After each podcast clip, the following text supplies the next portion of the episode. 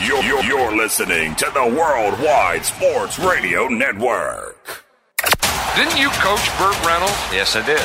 Was he any good?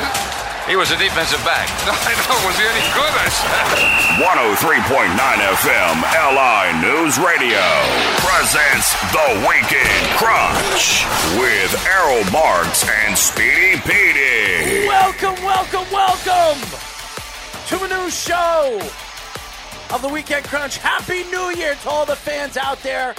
I'm your host, Errol Marks, my co host, Speedy, the Grizzly Bear, Petey. Remember, you can listen to our show every single Saturday from 7 p.m. to 9 p.m. New York Eastern Time only on 103.9, the LI News Radio Network, brought to you by New York Sports Team Magazine and the World Wide Sports Radio Network. Speedy Petey, how was your New Year's? Are you enjoying the new year? My new year already has started off very, very badly. So far, mine has been good outside of my computer stuff that I had to deal with. Unfortunately, I could not recover that. Your fault. I'm not denying that. I spilled it. I know. What but- was it? Coffee? Was it a beer? No. I don't know. You like your beer. I do, but it wasn't a beer. It was liquor. Ah, he didn't want to announce what he was drinking because he doesn't want anybody to think he's a drunk.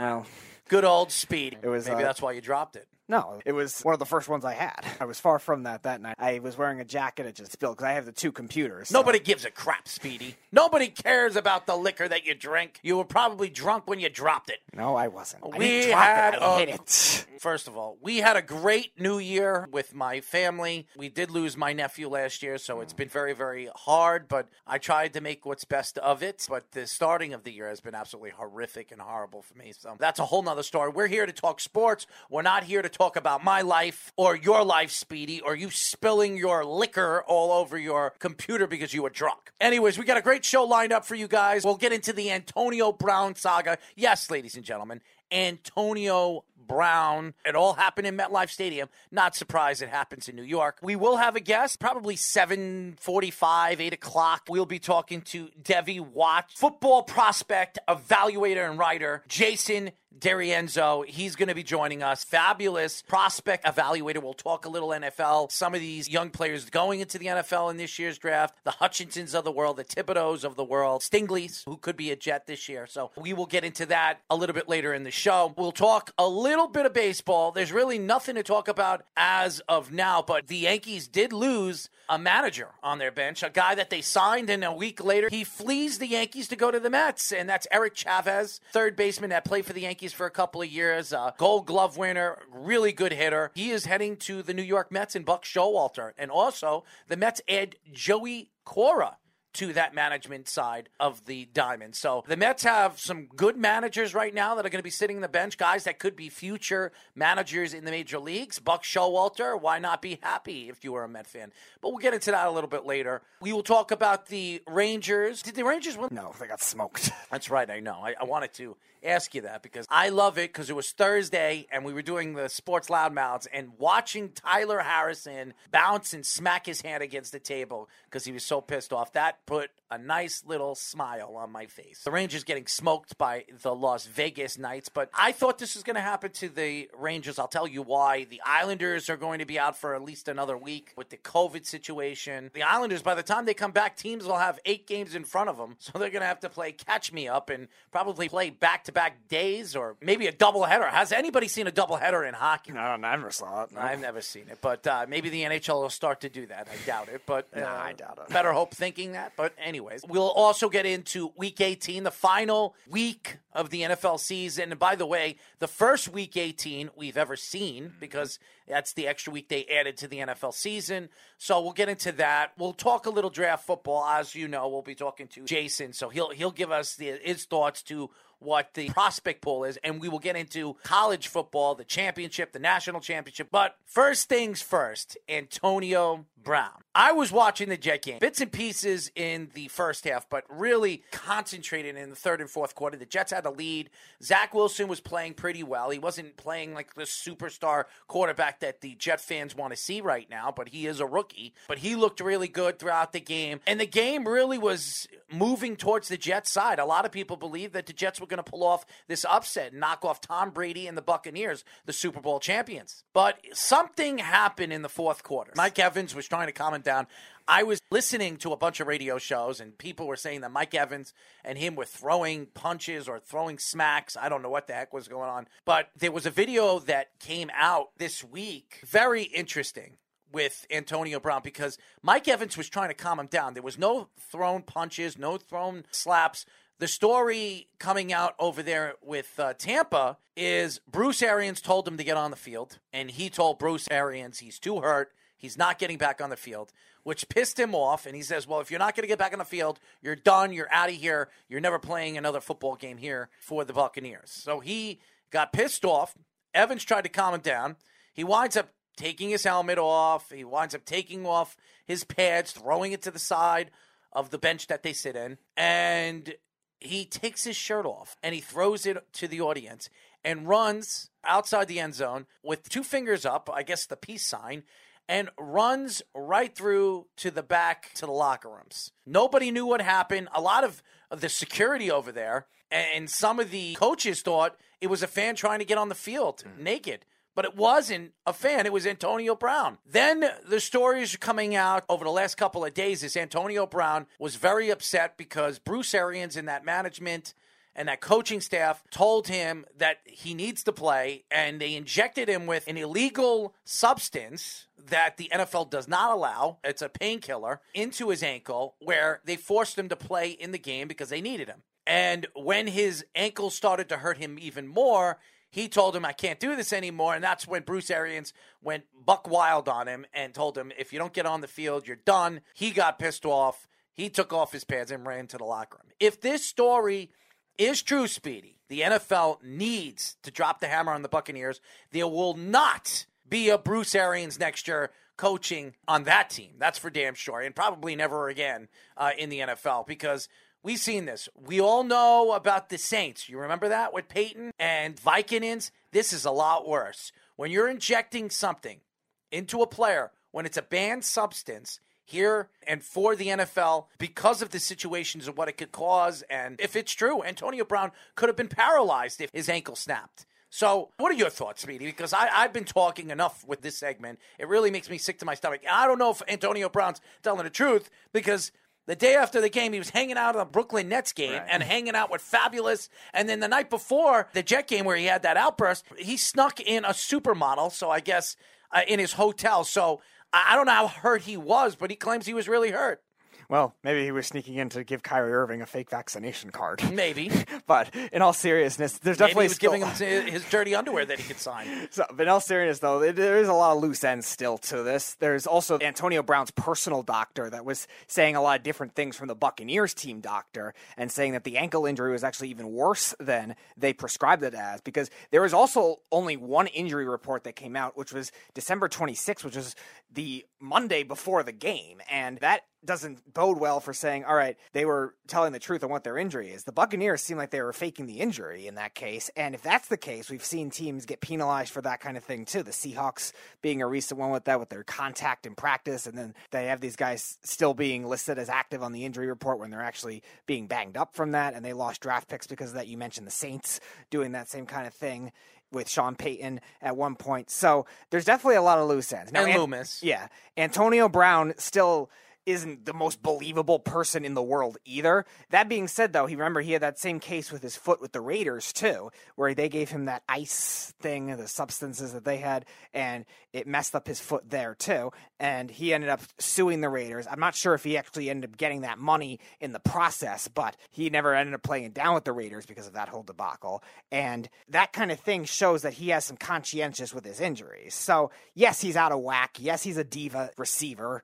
Yeah, he might be a head case that maybe at 33 years old a team isn't going to want, but still, he might have a legitimate case here though too. Now, his antics are his antics. I still don't think he should have gone out the way he did, you know, in the stadium with his shirt off and all that stuff. Essentially, like Maybe it's rooting the, these fans on, and like, maybe it's the Netflix documentary he wants Netflix to do on him and his family. Yeah, I, I think trying to make some money. There is still he doesn't some, have much. Yeah, sure. no, there's still some Antonio Brown craziness mixed in there. I'm not d- completely defending him by any means, but is still some loose ends that might go in his favor and might make everybody look bad. Antonio Brown, the Buccaneers, Bruce Arians, that training staff, the ownership. There's going to be a lot of people that are going to end up getting charged with different things when it comes to losing their jobs as well. Antonio Brown is probably not going to play in the NFL again as it is, but you're right. Bruce Arians, if he's involved in this, he's not coaching again. The general manager will get fired. The owner might be forced into something, giving a lot of money. They're going to lose draft picks like the Saints did, like the Seahawks did. So there's a lot of loose ends if that is all true. Do I believe Antonio Brown's doctor? I'm not sure, but having a personal doctor, it focuses on one guy in comparison to the whole team. Maybe he knows a little more. I think he knows a lot more than what has come out. But Antonio Brown's is definitely a personality, and he really messes not only with the media but TMZ. We all know the background with him with Instagram and and posting things up in the locker room he shouldn't have posted up when he was in Pittsburgh. the whole Oakland situation, he was there and then he was gone. He took a contract, couldn't get along with Jon Gruden. Jon Gruden said, uh, "Sayonara." He slowly but surely got a Patriots job. And then he was there for what? One game? Two games. Two games. Literally and then two games. Belichick fired him too. So it doesn't seem like his head is in the right state of mind. And I think he needs to talk to somebody. But if this story is true, maybe a team will give him another chance. You can't blame him for what happened. Now, it didn't make any sense why he was taking off his shirt and embarrassing himself. Right. But he wanted to be center of attention. I, he's trying to put fannies in the seats. He's trying to uh, get this documentary on Netflix. So I understand what he's trying to sell. But to me, that was the wrong way of trying to sell Oh, yeah. it. Embarrassing for Antonio Brown and embarrassing for the Tampa Bay Buccaneers, the Super Bowl champions. And I give Tom Brady a lot of credit because he, he didn't say anything to throw Antonio Brown under the bus. But if I was Tom Brady, I wouldn't be happy. That's for sure. But that story is something that really mixes up with this story. And here in New York, it seems like there's a quarterback frenzy. And I'm not talking about the Jets, I'm talking about the Giants. And the Giant fans just think that Daniel Jones is garbage. He's not good. He's not any good. And they need to decide what they're going to do with him at the end of the season. Now there's stories coming out with obviously these all these veteran quarterbacks that could be available, the Kirk Cousins of the world, the Aaron Rodgers of the world, the Russell Wilsons of the world, the Deshaun Watsons of the world. There's a tremendous amount of talent that's going to be out there in the offseason that if you need a quarterback and a star quarterback, you can go out there. If you can open up your pockets, you can get them. But you're going to have to trade somebody too. And there are stories coming out, even though Russell Wilson has really kind of washed his hands from it because he says he wants to retire and win another Super Bowl with Seattle. What a crock of you know what. He wants out. He wants to go to a big marketplace because that's where his wife wants to go. Look, his wife was hosting New Year's Eve. What does that tell you of where they want to be? They want to be in the center stage. They want to be where she might have her own radio show, and, and Russell Wilson could be the star quarterback for a professional football team here in New York. Now, it's not going to be the Jets, and it's not going to be the Buffalo Bills because they have their two young, talented quarterbacks. It really comes to one and only one, and that's the Giants. And Daniel Jones, I, I really believe if anybody didn't hear Kyle Rudolph, he was interviewed on the Tierney and Tiki Barber show on WFAN. And Kyle Rudolph said that Daniel Jones is the best quarterback he's ever played with. You're talking about Kirk Cousins, who's a all star. He's a Pro Bowl player. At one point, was averaging almost 4,000 yards every single year for five years. He says he's better than, more talented, and more accurate than Kirk Cousins. Then you talk about all the other quarterbacks that he has played with. He has told Tierney and Tiki Barber that Daniel Jones is the best quarterback he's ever played with, the most athletic, and they can win with Daniel Jones. And he believes cold heartedly that this team, if they protect him and put pieces around him, they can win. Kyle Rudolph is an all pro, all star type of tight end. Is he that anymore? He's not. But when he was over there in Minnesota and he was healthy, there might have been one or two better tight ends than him. And he's telling everybody that Daniel Jones is the best quarterback he's ever played with. But this saga and this craziness that's going on with the Giants, and I'm not surprised because Gettleman's on his way out. Joe Judge seems to open up his mouth too much and embarrass himself Blame everybody but himself. and yeah. blame everybody else and then say that everybody wants to come and play for him even though he lost Yeah, okay. two players in the offseason he claims that everybody wants to come over here because they have such a great culture yeah a culture of losing joe judge is really a menace i don't care what any Giant fans want to do. They want to stick up for Joe Judge. Good for you. You want to stand up for a guy that absolutely doesn't know what he's doing. You want to stand up for a guy that tries to be Bill Belichick when he doesn't have the accolades to be Bill Belichick. It is embarrassing that this guy goes up there in the press and he hasn't treated the press or talked very nice to the press since he came here.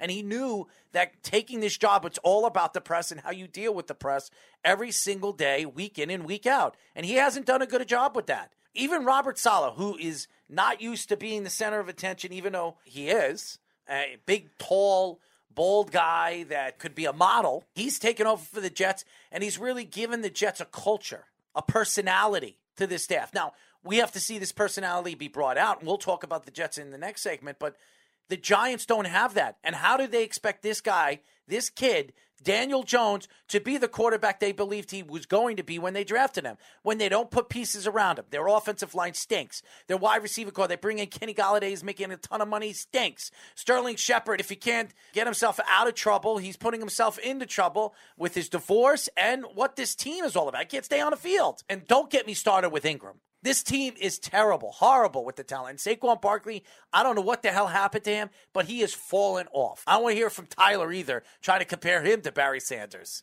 Nut job. This Giant team, it's horrible, Speedy. It is absolutely horrible. Yeah, Joe Judge, what culture do they have right now? They have a culture of dysfunction. And some of that is you. Not all of it's you, but some of it is you because you're trying to bring in this disciplinary measures to a young team a team that's been thrown together, a team that's not used to this patriot culture that you're trying to bring. And there's a reason that a lot of ex Belichick disciples don't work in other places. Mike Vrabel was a player and he's worked in Tennessee, but that's really been it in terms of that coaching tree. The other Bill Belichick disciples try to be him too much and you're not going to be able to duplicate it. And Bill Belichick is not just a mastermind of managing a team, coaching, he also knows how to discipline and control players, which you clearly do not know how to do if you're throwing everybody under the bus the way you have. And you're saying, oh, everyone wants to come here. All right, Kenny Golladay. Yeah, of course Kenny Golladay didn't want to come here when he's getting paid $4 million a year Overpaid. than every other team. And the only reason the Giants were probably in on that is because he was they're trying to steal him from the Eagles. You know what that's called? A panic move, proving that they're desperate. They don't know what they're doing when it comes to getting that. I wasn't the biggest Daniel Jones fan either, but you can't blame him for this kind of year where he's been thrown into the fire with Jason Garrett and Freddie Kitchens as play callers, outside of Andrew Thomas, a god awful offensive line. And Kyle Rudolph said it with the show that Daniel Jones has the athletic ability that even guys like Teddy Bridgewater and even Kirk Cousins, who were thought of as good quarterbacks in Minnesota when they were there, Cousins still there, Daniel Jones has those kinds of abilities above those guys. So Mm-hmm. he definitely still has something there. So at this point, you have to give him that other chance. Again, if they bring in a new coach that maybe has wants quote unquote his guy. Speedy, you don't understand. You're a Giant fan, but you know Giant fans don't want to hear that. Give him another chance. Give him another chance. But you want to know something? You have to open up your eyes and realize that this kid could be the future of this organization. And they b- believe by giving up a first round draft pick on a quarterback, you better hope that he becomes that guy. Look where the Jets are. They went in three years with the, the third pick in the draft with Sam Darnold. He goes somewhere else. He's a bust. And now Zach Wilson. Finally, we're seeing some good things with Zach Wilson but it, it's taken a whole season to figure it out. So hopefully he develops even more next year. But we said this about R.J. Barrett with the Knicks. We mm-hmm. thought he was going to grow. His first year, he looked like he averaged 14 points. His second year, 17 points. Now this year, he's taken a drop, and he's now averaging 14 again. You can't win with a guy that's not developing into that superstar player that you drafted him at. And you could only hope that Daniel Jones figures that out. When we come back, ladies and gentlemen, we will get into our free for all, three for all picks of the week. We'll get into week 17. Week 18. Let's go. We are back. Happy New Year. The Weekend Crunch.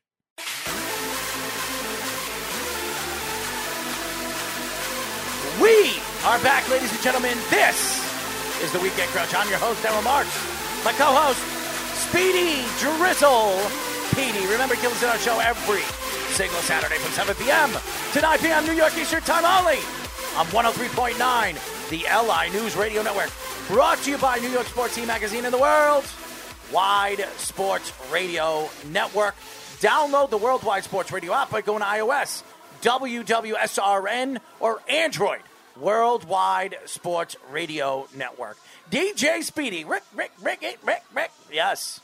Anyways, uh, it's been crazy. It's been a crazy new year. So many different things, ups and downs. And, and now we have the new year with all these special guests that we're going to be bringing to this network for 103.9. If you're not a sports fan, you should be listening to us. You should be following us and, and really giving us the support because I believe we're the next up and coming stars when it comes to sports radio. And we're here in Long Island showing what we're worth and who we are before we get the opportunity to go and jump ship it and move elsewhere to other networks. But we're very happy. I'd like to thank Bruce. I'd like to thank Pat, I'd like to thank John from JVC for giving us the opportunity to do this. So thank you guys. Let's get into week 17 first, and then we'll do our free for all picks of the week because I'm in the lead and by one. But if I can uh, win this week, I'll win the season. But uh, it's been a bad year for me when it comes to picks. It's crazy to say that because I'm pretty good at making picks. In this one, it's bad because we're picking three. But when we are in the sports loudmouths, we pick every single game, and I'm tailing one behind Jeff, and I will beat him this week and take over first place so I could stick it down his throat. Anyways, we'll get into the Jets first because we just talked to Giants. Besides the Antonio Brown thing, Zach Wilson is showing improvement. All the Jet fans, all the press, all the writers, all the delinquents that don't understand the game of football has to understand that it takes a while for a quarterback, a young quarterback, to develop coming from a really small school. It's not a big school. BYU is not a collegiately top SEC school. It's not. He's not playing against the best of the best. He's playing against good teams, but not top talent. When you talk about Zach Wilson, I knew there was going to be ups and downs in his first year. You'll see a definite improvement next year. Definite. Then your third year, you expect him to become the star, the franchise, the guy that you want to build your team around. Because if he's not there at that time, he's never going to be there. But this team has played very well the last couple of weeks. Defensively, they've played very well. Their secondary, I, I love Michael Carter the second. I like Echols. He looks good. He looks like a good guy that's coming off the bench and filling in spots. Bryce Hall, look at the wide receivers he stopped. There was a whole poll of top end wide receivers he's played against this year and kept them under 35 uh, yards. So you're seeing the development of him. Alijah Vera-Tucker looks like he's going to be a great guard in this league. Elijah Moore, when he's actually in the game, looks like he's going to be a speedster, a talent a force to be reckoned with. So to take shots at Joe Douglas that he hasn't found the right players and good players moving forward, you're wrong. Joe Douglas is doing his job when it comes to the drafting. His free agency has been horrible, but maybe that'll change. I mean, George Fant has looked like a good signing for him. George Fant was one of the best left tackles this year before he got hurt the other day. A top five tackle in the league for the money that they're paying him. So you have to be happy about that. He wasn't wrong about that. He's been wrong about a couple of things that has affected the locker room and affected this team. But the Jets next year, they're going to be better. Any Jet fan out there that doesn't think that, then you don't know what you're watching. CJ Mosley's going to recruit. He's come out and said he's going to recruit players. He's going to push players to come to New York to play with the Jets and Robert Saleh and Zach Wilson because you're going to have a chance to win. He believes in it, he believes in the process. This Jet team is not a Super Bowl contender, not even close. They're not even a playoff contender. But next year, they can absolutely jump and win eight games, nine games. And winning eight or nine games could get you in as a seven seed. That extra spot. Look at the AFC right now. Whoever wins the AFC is going to either be nine and seven or 10 and six. Could be even worse than that. Who knows? But you have to look at the big picture and you have to say to yourself that this team might have it right. Speedy, I, I know you're not a Jet fan. I know you watch a lot of football. What are your thoughts to Zach Wilson? Do you see that the kid is growing? Do you believe that this kid could be the franchise for, for, this team for many, many years to come? The last month of the season, I think he's impressed in a lot of different ways. First, his throwing on the run ability, I think, has definitely been a lot better. He still has to get those simpler throws down because this is a very heavy motion offense and it relies a lot on short passes and the yards after the catch. So he has to start at least being accurate, more accurate there. But he's more accurate outside, which is the biggest thing I like when it comes to development of a quarterback because he was really forcing the middle a lot at the beginning of the season. And now he's trusting those outside receivers and outside routes concepts to work. And that includes getting running backs involved, that includes getting slot receivers involved. We've seen emergence from somebody like Braxton Berrios with all these other guys hurt or they need to sign COVID. him. Yeah. So there he's trusting those other options and spreading the ball around more. So there's definitely growth. In terms of the Jets as a team, they definitely have a sense of direction that they're going in the right direction. With the draft picks that they have, with the draft stock that they have in the future, they could do a lot of different things with this team. The Jets have to think of themselves kind of where the Bengals were last year. They had all these young players all at once. You definitely have some promise with a young quarterback. Now, I'm not saying they did as well as the Bengals did last year, but they have to think of it like that because they're kind of on a similar path. They had a lot of veterans. They had to purge them. They had a lot of bad contracts, had to purge a lot of them. Outside of the CJ Mosley one, that's really the only big one left. And they've made some of them work. And if they can progress to be kind of what the Bengals are this year, I'm not saying they necessarily have to win 10 games and do all that, but if they can show that kind of growth, that's the step that the Jets are going to take. And they have an obvious sense of direction. Even though Joe Douglas's free agency hasn't worked in terms of getting every player to be the, what they were, at least they don't have any bad contracts holding them back like other bad teams do. Like the Texans have a bunch of them, like the Lions have a bunch of them, like the Giants have a bunch of them. The Jets don't really have that kind of thing. Their biggest contract right now is Mosley. So at least the Jets have that going for them where they have leeway to improve. And in terms of competitiveness in the games, they've been better at that in the last month, too. They don't have to win every game. This season wasn't supposed to be defined by wins and losses. But in the first half of the season, they looked uncompetitive at mm. times. The second half, they've at least looked competitive in the majority of the games. So that's a good sign. And definitely certain players have really grown nicely. As far as the Baltimore Ravens are concerned, they knocked themselves out of the playoffs. They knocked themselves out of the playoff. Mm-hmm. A team that was a Super Bowl contender going into the season. A lot of people thought that the Ravens could be the Super Bowl champion this year. I don't know what happened to Lamar Jackson, but uh, this Raven team is going to have to figure it out in the offseason. Is Lamar Jackson the future quarterback of this team for the next five years? And I, I know he won an MVP. You can't give up on an MVP because he was an MVP about a year and a half ago. He's got the talent to be successful in the NFL. But that game against the Rams, when you had to lead the whole game, you were playing great defense. To lose a mm-hmm. game like that, it's definitely shell shocking. Where the Ravens are is ownership and management is going to have to decide if they want to go another way. Maybe John Harbaugh has lost his voice in that locker room. Quite possibly could have. Now, I, I don't know. I'm not the judge, and I'm not sitting there as a fly in the locker room and say, oh, I, uh, look what I heard. But I think that there's a lot of thought that this Raven team has gone as far as it possibly can with John Harbaugh. You wonder too if L- Lamar Jackson has always been another one of those mystery injury reports every week, and it always Yep. seems like, all right, this is the week he's come back, and then he doesn't play. They list him as questionable, and he doesn't play. They said he's a full participant in practice. How much do you believe that? And if that's the case, how much are you going to believe this coaching staff? And Lamar Jackson might take that into account and say, either you're going to pay me extra to stay here because you're giving me a hard time, or I'm leaving. So mm-hmm. that can make it harder for a Ravens team that is normally great at maneuvering contracts and getting guys to fit and signing gem free agents. Now, if you're the Ravens, historically you've been a pretty bad quarterback franchise. So you probably have to err on the side of trying to sign him as best as you can because mm-hmm. again, this draft's not great for quarterbacks unless you can maneuver a trade for one of the veterans, but still it's not very likely. And you're built on running and defense your entire franchise existence. Joe Flacco was a solid quarterback. Right. It's the best one in your franchise history. So you really have to make that kind of thing work and the trajectory this coaching staff had definitely didn't help. The best game of the week in week 17 was the Bengals and the Kansas City Chiefs. Yep. That game was remarkable. Joe Burrows made all the throws. And at the end of the game, first and goal, second and goal, third and goal, fourth and goal. Then they go on fourth and goal, and a penalty happens. Kansas City gets the penalty. They started all over. And while they went fourth and goal, Joe Burrows gets hurt. They bring in their mm-hmm. backup quarterback. He kneels, and they kick a field goal with seven seconds left and win the game. And honestly, Kansas City had the lead in the whole first half. It, a lot of people thought the game was down and out, and the Bengals came back. You got to give a lot of credit to the young kid. Joe Burrows is a star. He's going to be good for many, many. Remember, he tore his ACL, MCL, and his everything, and his meniscus, everything. Mm-hmm. His whole leg went. Yep.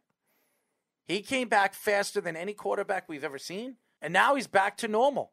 He's taking the Bengals to the playoffs. They haven't been there in a while. They haven't won a playoff game in like 30, 40 years. 1991. This is a great chance for the Bengals to come out and being, first of all, they're division winners. Who would have thought they were going to win the division Right. this year? In a very hard division. It's mm-hmm. not a hard division this year. I don't want to hear from Tyler because you have two eight win teams, one seven win team, and they have one team that's 10 and 6. That's not a great division. It's not as bad as the NFC East, but it's horrible. But the Bengals, you have to give them a lot of credit. Mixon is is a star running back. Ja'Marr Chase is rookie of the year. This team is fantastic. It's a great team, but that was the game that really stood out to me, Speedy. Well, here's the thing, Zac Taylor. You got bailed out. That was arguably one of the worst coaching debacles. One, going for it on fourth down. Two, the play call. Then your quarterback gets hit in the process where you know the Chiefs are going to be rushing the passer with a goal line defense.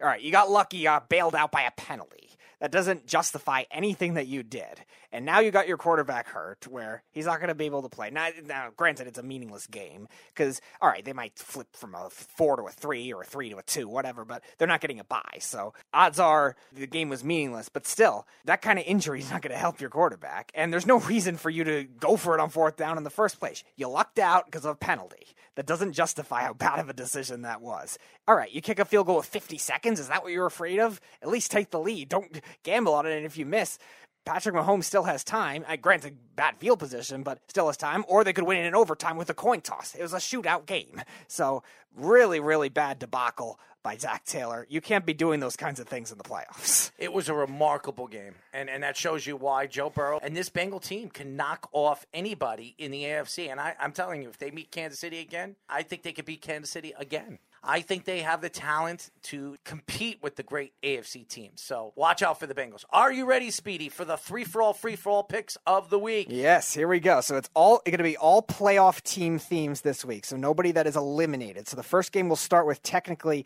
they're still in. It's going to take a lot.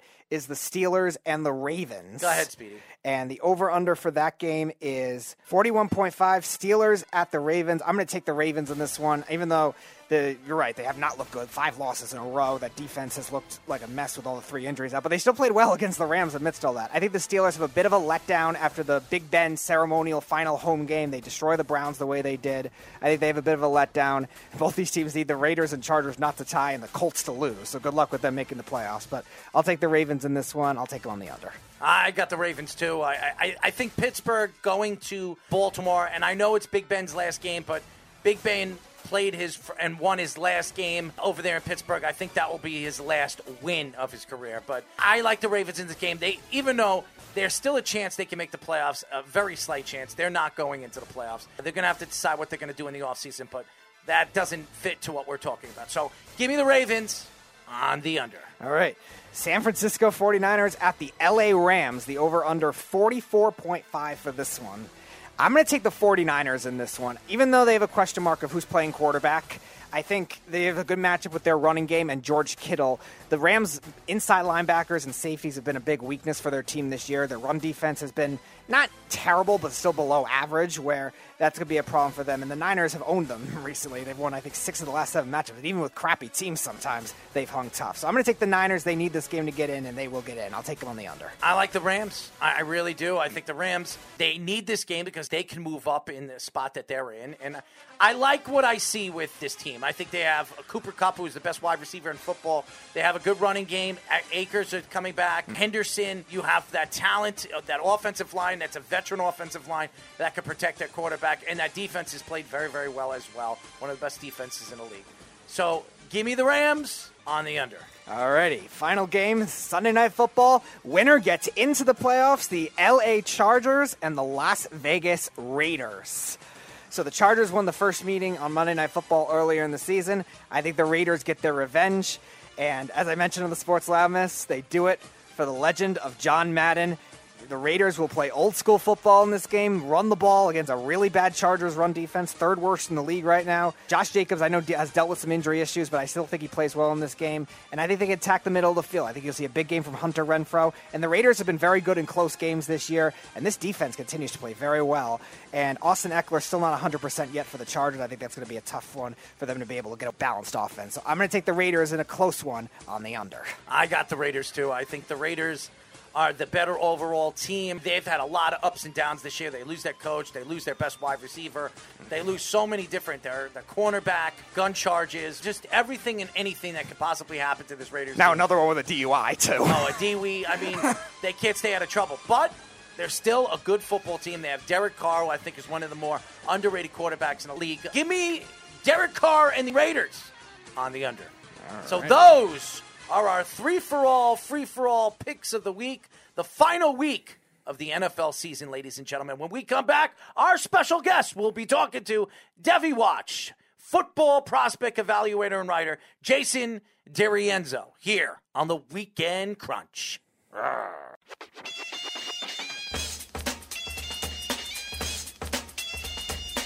like it. I like it. I like the beat.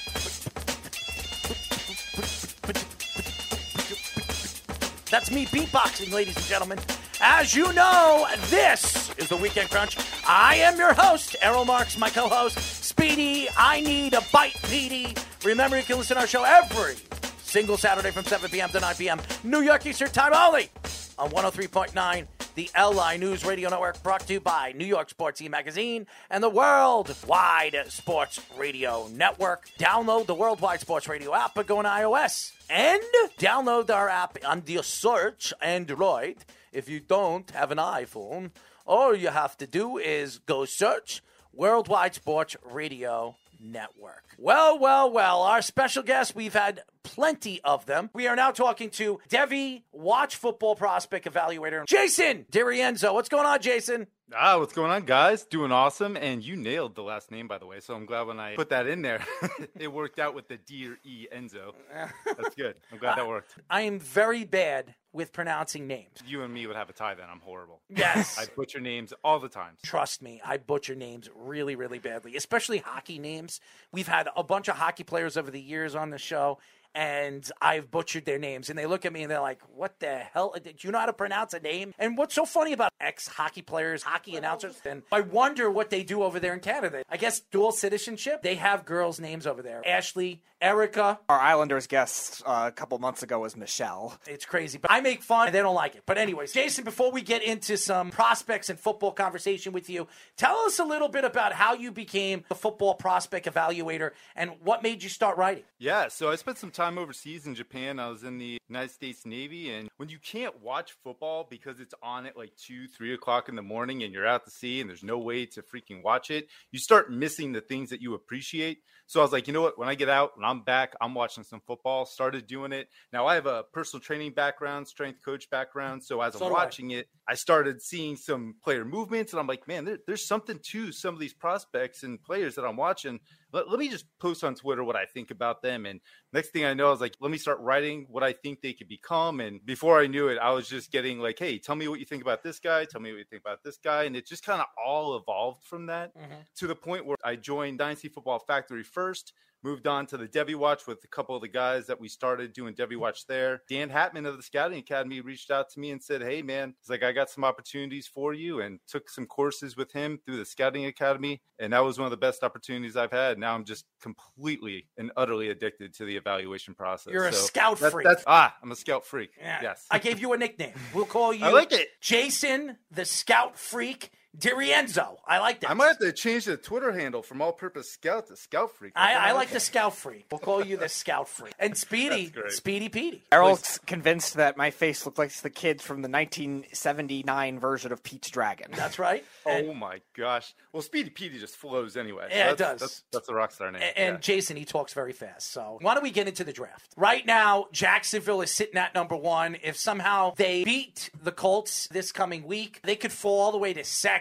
But I don't think that's going to happen. When you look at the number one pick right now, and predominantly we're hearing it's Hutchinson, what do you know about Hutchinson that really stands out to you? Do you think he's the predominant number one pick in this year's draft? I don't. I love Aidan Hutchinson. He put on quite the performance this year. Shows a lot of nuance, very intelligent with the way he uses his moves to beat the tackles and get around the edge. But I think Kayvon Thibodeaux's the dark horse here for that number one pick. I just think that he just shows dominance on a different level than Aidan Hutchinson. If you want to call it this way, Hutchinson has an outstanding, solid floor of consistency. I think that we'll see game to game.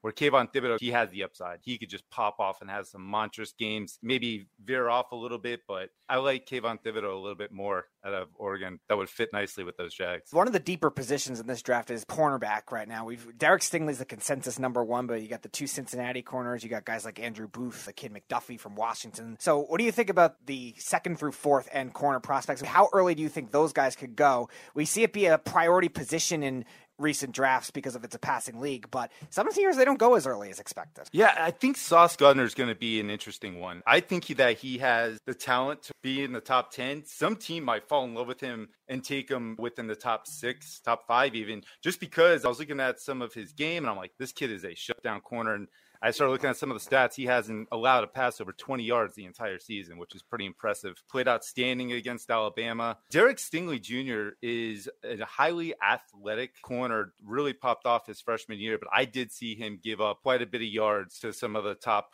rated receivers, and he was riddled by injury this season. Didn't really get a chance to play. It's been a while since we've seen him on the field. So as much as I like Derek Stingley Jr., I'm a little bit cautious of him with some of the big plays I saw him give up. But yeah, corner, I got to say, Sauce Gardner is my guy, man. That dude is just ridiculous. We are talking to Devy Watch football prospect evaluator and writer Jason DiRienzo. We talk about what kind of draft this is going to be this year. The last couple of years, it was wide receivers, offensive linemen. This year has become really a thought of a defensive draft. A lot of corners, a lot of defensive linemen. I've been talking highly of this guy, this Purdue pass rusher, Karlaftis. This guy predominantly could be the best pass rusher in this year's draft. He could be better than Hutchinson. He could be better than Thibodeaux. What are your thoughts to Karlaftis, and where does he land? Where does he fall in this year's draft? I like him a lot. I'm not going to speak too much of what I think of him as a prospect because I haven't done the deep dive yet. I really want to be able to do that to, to speak to what I think he can be. But from what I've seen on the field and watching him play,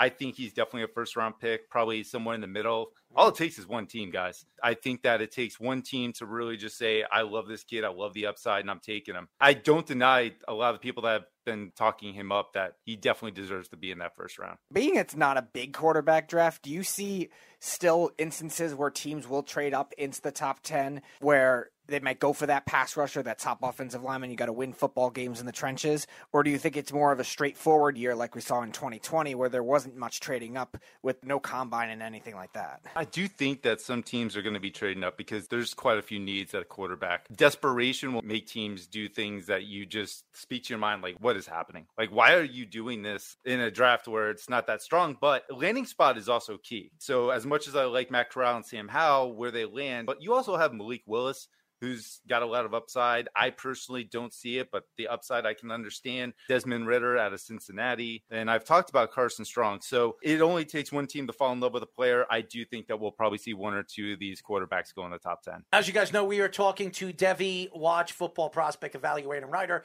Jason DiRienzo. Jason, we're here in New York, and the Jets and the Giants, both of them are going to have two top 10 picks. I've never seen this before. I don't think this has ever happened in New York Giants, New York Jets history that both New York teams are drafting in the top 10. A lot of people say that this isn't the type of draft to draft in the top 10 any way, shape, or form. I beg to differ. I think there's a lot of great talent. When you look at the Jets right now, if the season were to end, the Jets are drafting at four and seven, and the Giants would be drafting at five and eight. Where do both teams go at those positions? Man, the Giants, anywhere, they have so many holes. I don't even know where to freaking start. Right now, it all comes down to what they do with Daniel Jones. Obviously, you got to try to protect your quarterback. I think protection is going to be key. An offensive lineman would definitely be great for them. They need offensive weapons too. Kenny Golladay, who they signed for $70 million, never even scored a touchdown this season. yeah. They couldn't keep any of their receivers healthy. Saquon Barkley, injured. Hopefully, he comes back and he's healthy. They need help on defense, so they could go any number of those spots.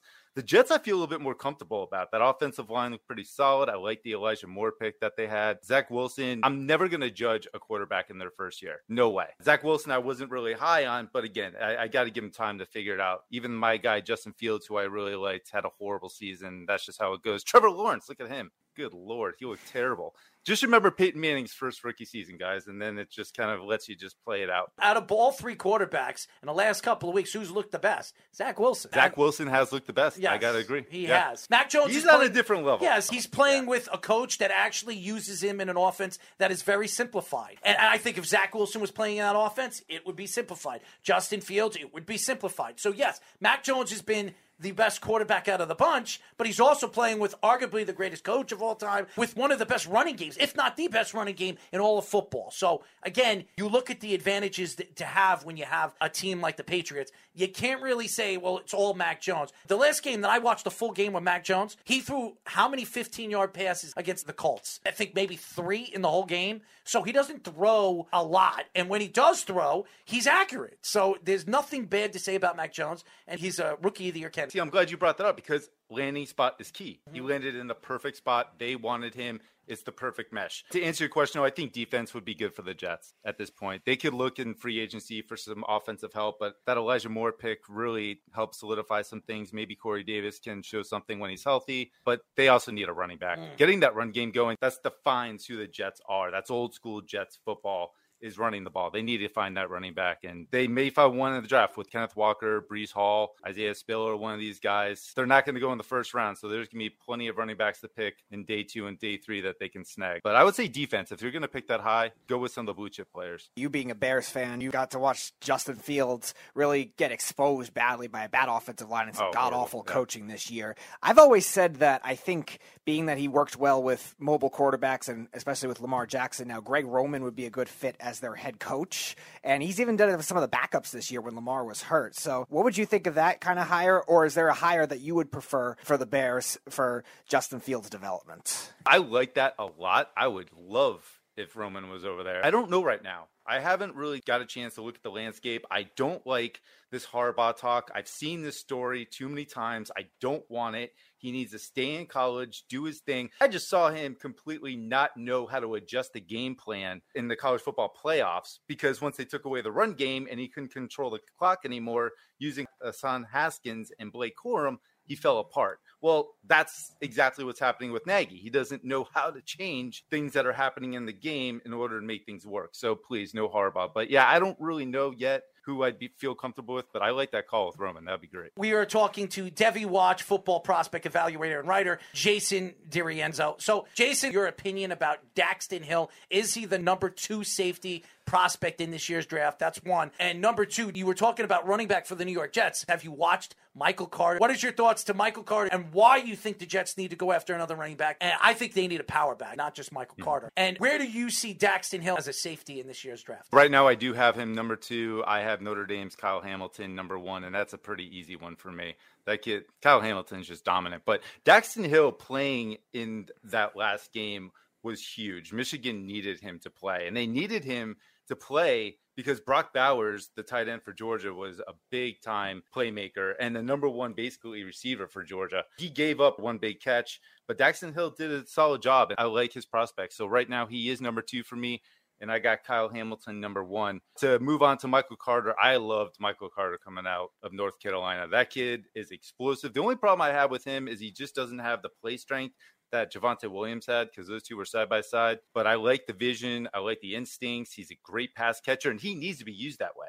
Use him as the pass catcher that he is, but they do need a power back. I think you need a lightning and you need a thunder. Michael Carter could be the lightning. They just need to add that thunder, and I think they'll be solid. Kind of like the uh, Mike Alstott Warwick Dunn back in the day combination. I'd really like to see Who's the. Thunder? Who would you say the Jets need to look at? Who would be the addition of Thunder on the New York Jets? Hassan Haskins is really interesting to me when I watched him play at Michigan because I'm trying to think of where the Jets might be looking for a running back, and I don't think they're going to be looking too early. Hassan Haskins is one. He's got great size, good contact balance. Isaiah Spiller out of Texas A&M is another guy that has great size. I like the way he runs, played good against some SEC teams. So those two are ones that really come to mind, but I just got to think that they're probably not looking too early. So Hassan Haskins, I think that might be the thunder that they may be looking for. So one fascinating thing now in the NFL, and we're seeing a little bit more in college football as well, is hybrid players. A lot of running back receiver hybrids, receiver tight ends. We were talking about Kyle Pitts in this draft. Like where does he play? And even on defense too, somebody like Isaiah Simmons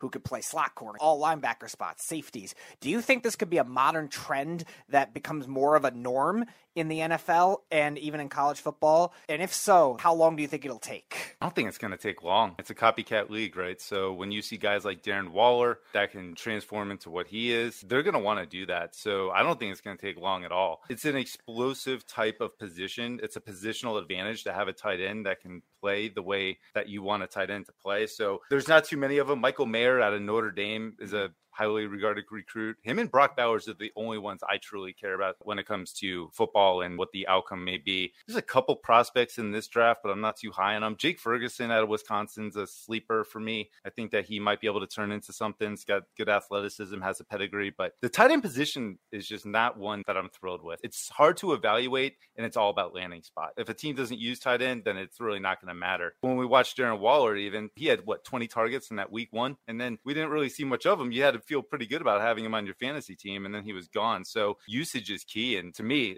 it's Travis Kelce. I want a team that's going to use a tight end that way. As you guys know, we are talking to Devy Watch, football prospect evaluator and writer Jason DiRienzo. There's so many players going into this year's draft. One, Chris Olave, who everybody thought was a predominant top end wide receiver going into the first round, especially what he did in the co-national championship game before Ohio State went to the national championship. He really didn't have such a great season. Great speed. I don't know about size. He's very thin. He needs to put on some muscle going into the NFL, especially we've seen a lot of wide receivers, AK, a bunch of Alabama guys the last couple of drafts that have not looked good and they needed to build size. When you look at the wide receivers in this year's draft, is Olave the best one or do you like a Garrett Wilson? Is there any guy predominantly that really stands out to you that you believe could be an NFL superstar, a top notch wide receiver? Because it's not really a wide receiver draft this year. It's not, but I do think there's some solid ones. Garrett Wilson, to me, I absolutely love that kid. He may not have the size, and everybody's looking for size, but how much does that really translate when you look at the guys who have size that have gone into the NFL? A lot of times that still doesn't pan out. And right now, the NFL doesn't care if you weigh 175 pounds. We found this out. So Garrett Wilson, to me, has the nuance and the intelligence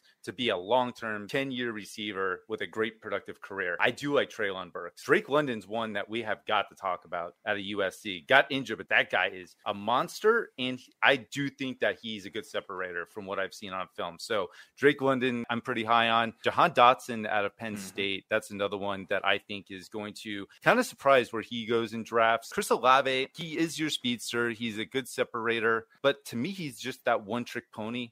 It kind of scares me a little bit. I'm not comparing him to Devin Smith from back in the day, from Ohio State, but he's got the speed. He's don't, got the separation. But... Don't you bring up Devin Smith, a second I know. I, I, thought about it as soon as I thought New I'm talking York with guys. Jets. I talk about the Jets. What a so. bust, man! What a bust! Oh my god! I remember when they moved up in the second round to get him, and I was like, "Who the hell is this guy?" And then Jet fans were trying to compare him to Odell Beckham. I say he is not Odell Beckham, not even close. What oh, a no. joke! It was the touchdown in the national championship that put him straight on the map, going right from that into the draft. Jameson is one I need to study. This is his first year, and he popped off, and I got to give him credit. Transferred over from Ohio State. Lord knows what would have happened to his career if he didn't make that transfer. Transferred over and had a huge year for Alabama, and he picked the perfect team to be in the spotlight. Now he's going to be in a national championship game without John Metchie, who's the other receiver. So it's a spotlight for him, and that was a great call. So I do like Jameson, just not as much as an evaluator from what I've seen from a guy like Garrett Wilson, who I think has the characteristics to be a very productive long-time receiver.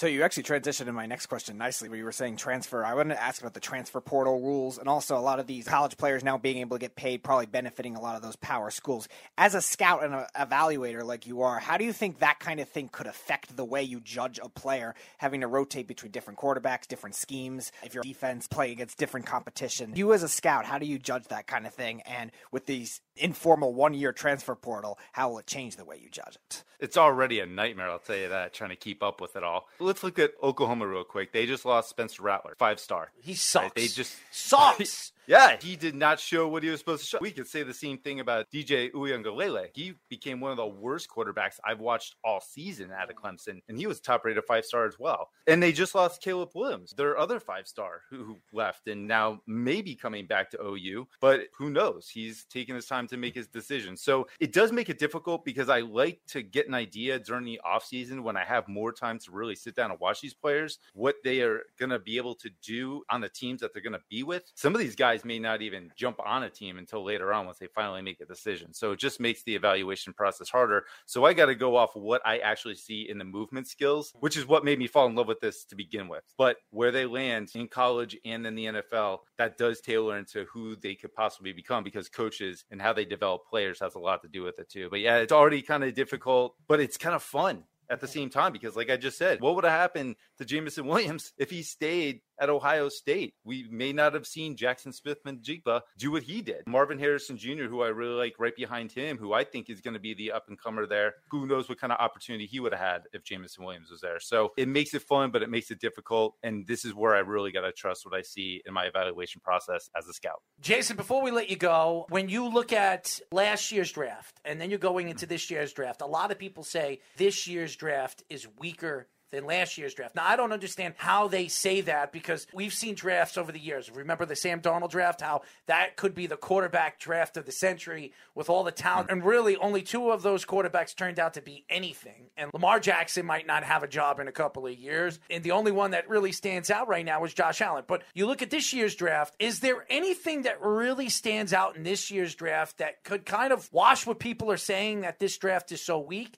And what makes you think that this draft could be a predominantly great draft. I think it's really the unknown. Look, when you talk about an NFL draft that's weak, if it's a strong quarterback class, we will normally typically say it's a strong draft class. With this being an unknown of not knowing where these guys are going to land and they haven't exactly had the careers that we all wanted from a quarterback, we also said that about Trevor Lawrence and Justin Fields and Mac Jones actually ended up being the guy who's been looking the best out of all these guys. And he wasn't a runner. He's not a dual threat. He's just in the right system. So I honestly think that it could really become a draft where if the quarterbacks pan out, this is a lot stronger than what we expected. But I think the defense is going to help save this draft. I do think it's a strong defensive draft. I do think that the wide receivers, as there might not be a top level, I think there's a lot of depth. Two more questions before we let you go. What are your thoughts about Adam Anderson and what should the Cowboys do in the draft. I do like Adam Anderson. I haven't watched enough of him to really have a huge take on him, but from what I've seen, I like the pass rush ability. I like the instincts. Seems like a quick processor to me. I'm anxious to dive a little bit deeper, but yeah, I do like Adam Anderson. And then as far as the Cowboys go, a lot of times it's just getting back to the roots. And Ezekiel Elliott, to me, he's gone. He's off the cliff, and I don't understand it. Look, Tony Pollard, what have we truly seen from Ezekiel Elliott to make you feel comfortable? When Tony Pollard starts looking good, that's a big problem. I think they need to find a running back. They got to get the run game going to make this all work. They have CeeDee Lamb. They have Amari Cooper. Michael Gallup's not going to be back, unfortunately. He got injured in a contract year. And I think Dalton Schultz has shown enough to be serviceable as a tight end there. So the offense is looking good. And then you got Micah Parsons and Diggs. I think the sky's the limit for that defense if they can add a couple more pieces. But to me, get back to your roots, get your identity back, and get that run game going. Jason, why don't you tell the fans how they can find you on social media? Yeah, you can find me at All Purpose Scout on Twitter. I'm at DevyWatch.com. I'm also doing some stuff with the Scouting Academy. We got a podcast going weekly, the weekly checkdown, and we are also putting putting out some scouting videos coming up that we're going to be working on during the summer called the Sophomore Leap. We look at guys who had their rookie seasons and we see how they're going to do in their sophomore seasons. So check those out. It's a good time. Jason, we'd love to get you on somewhere around the draft. I would love it. We'll definitely talk some draft conversation. There's a lot, so many things that could happen after combine. Guys are going to move up because of speed, their hands, or whatever the heck they're looking at, their feet, right. how witty they are, you know, when it comes to their brains. Who the hell knows? Next thing you know, it is who has bigger underwear. The longer, the better elastic underwear. New addition.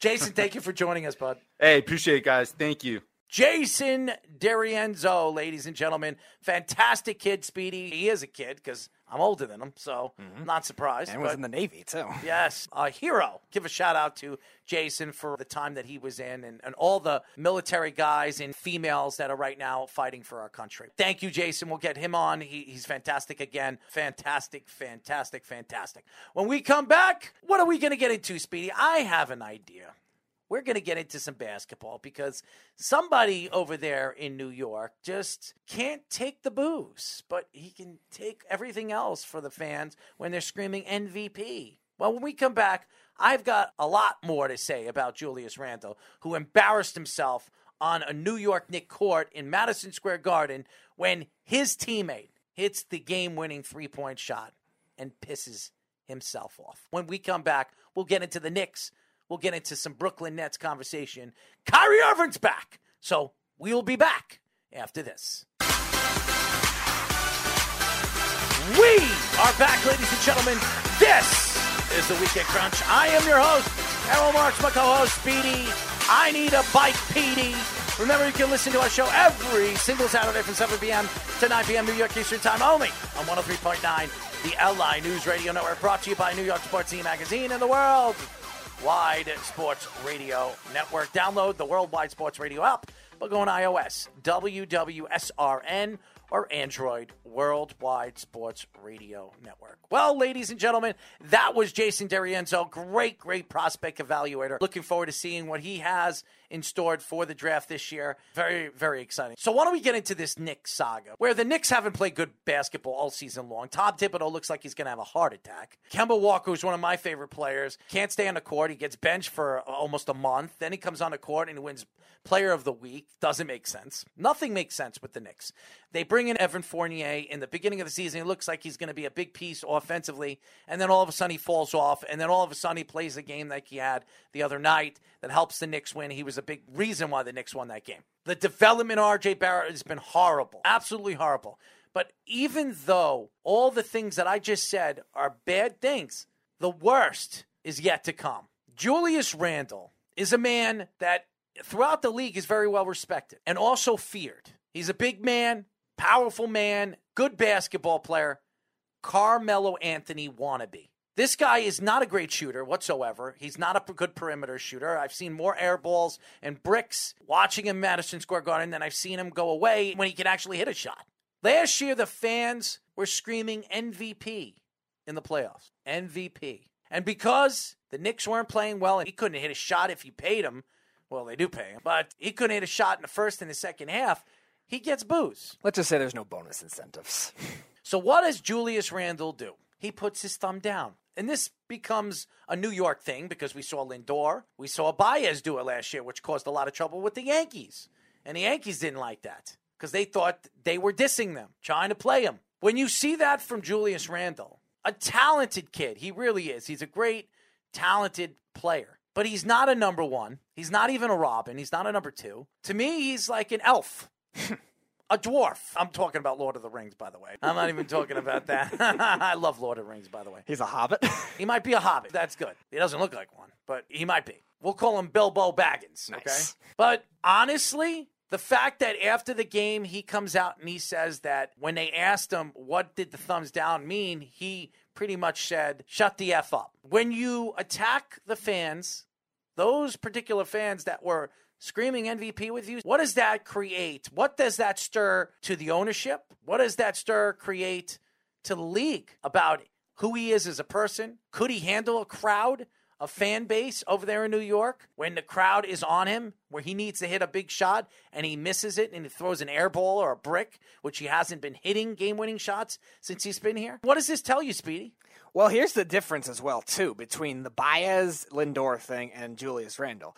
With Baez, the fans started it first. They started booing him when the first week he came to the Mets, he wasn't doing anything. He was making a bunch of bonehead things and he was being cocky, whatever. They did it first, and then Baez responded. The Knicks fans, yeah, there's going to be some that are disappointed in Julius Randle, but it's not something that every Knicks fan hates Julius Randle. There were a lot of Knicks fans still defending Julius Randle. He was still putting up the leading scoring totals in a lot of games, double doubles. There were fans defending him with that. Not everyone was doing it because, again, you have to expect some regression from last year. Last year was an anomaly for his career. But to do it without any context, the way he did it, celebrating a big Knicks win. They came back down 25 points against the Celtics. Evan Fournier gets revenge on his former team, 41 points. RJ Barrett hits a buzzer beater after Jayson Tatum ties it with five seconds to go. What a thrilling win, now ruined and diminished by that kind of thing. Why? Because you didn't take the shot? This is why I always am annoyed with a lot of these contexts of whose team is it. If there is a problem with that, there's going to be a problem with it with other star players that, oh, you didn't take the shot. Now, I'm not saying every player is like that, mm-hmm. but the NBA is the only sport that seems to have that problem on quote unquote whose team is Pre it. Madonnas. Yeah. That's what they are. And sometimes you can get away with it if you have, again, another superstar player that maybe doesn't have as big of an ego, or a veteran that's been able to handle a lot of superstar players like LeBron James. Now, not every case is like that. And Julius Randle, maybe now getting this kind of new recognition of what he was last year, mm-hmm. can't handle that kind of thing.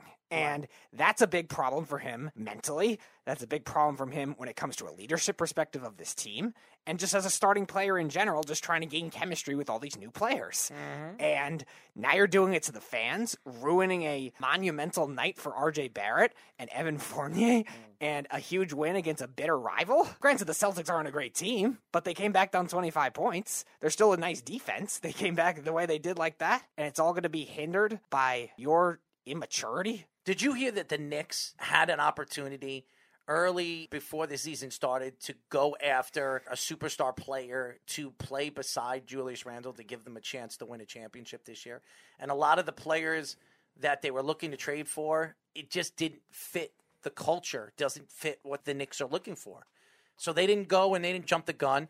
They gave Julius Randle a big contract. He took a very small contract for a guy that had the season that he had last year because he wants the Knicks to bring in players if you don't want to be here, even though you say you do want to be here, you have to be a different player. You have to be a different person. To play in New York and, and play in front of the world's most famous fans in, in the arena, you have to play at the top of your game and you can't be a baby. Listen to LeBron James. Where's his favorite place to play? Madison Square Garden.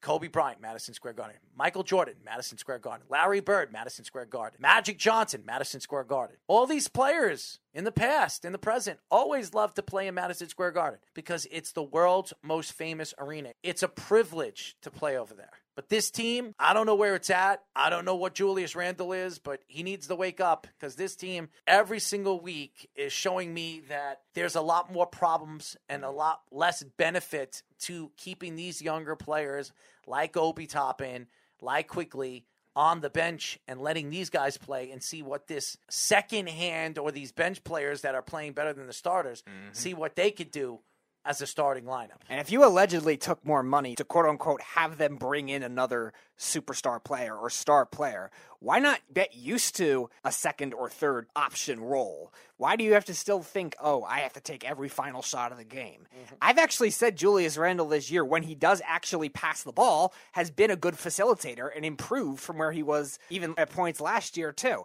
Yet, he still is shooting 42% because he's taking too many bad shots. And early in the shot clock, then all of a sudden your defense gets worn out and their defense doesn't look as good this year. So if you want another player to play with you, one, you don't want to get that kind of reputation that you're going to ruin that other player and they're not going to want to play with you. But also, if you get another sharpshooting type player or a top Obi point Toppin guard should be playing. You're, you have to get it used to not quote unquote taking the final shot every time. You'll get your moments. I'm not saying never have Julius Randle take the final shot. If he's open, he's open. Let him shoot. But he hasn't earned that to do it every time. You're not Damian Lillard.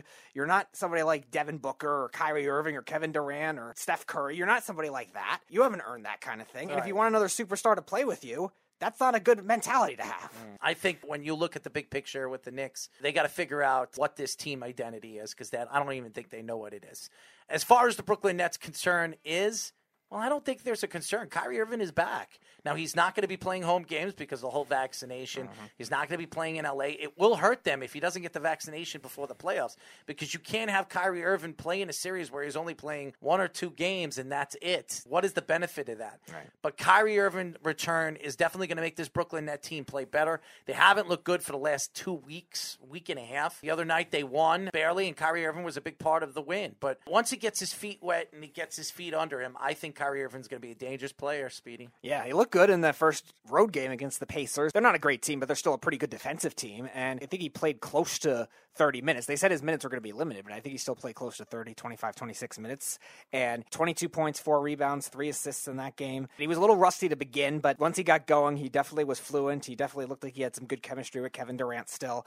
And that's going to be something that their Nets are going to need because if you don't have that big three to bail out somebody that might have shooting woes. James Harden, we've seen have shooting woes in the playoffs. Blake Griffin's had his playoff woes. He played well for the Nets last year, but he also struggled many times with the Clippers. Mm-hmm. Kevin Durant's great, but you can't have one guy to win in the playoffs. And the Nets have created a good road identity. I think they've only lost three games on the road all year. The problem is they've lost five straight home games too. And the Nets, they don't get the fan attraction the Knicks do anyway. We saw them have to no, sell playoff tickets.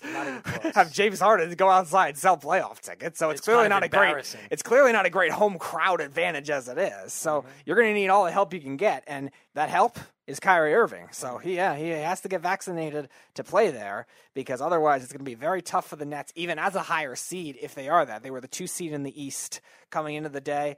But if they're going to get that home court advantage and you're playing four out of the seven games there, that's going to be very hard. And winning on the road, I know they've done it all year. It's still very hard to do in the NBA. And that's why you don't see a lot of like four versus three NBA right. final matchups. Absolutely. And that's going to be a huge question when the trade deadline comes around. Where do the Brooklyn Nets go? Where the Knicks go? Where the Lakers go? It's going to be very, very fun. Mm-hmm. When we come back, ladies and gentlemen, we will get into some baseball. The lockout, Buck Showalter, Eric Chavez. No, he's not a New York Yankee. He decides after signing with the Yankees last week, you know what? I'm going to rip this contract out. I'm going with Buck over across the Hudson with the New York Mets and then bring in Joey Cora. Is the Mets the real deal with this coaching staff? I'll tell you why it could be, but it's still the Yankees town. When we come back, I'll tell you why it's still the Yankees town here on the Weekend Crunch.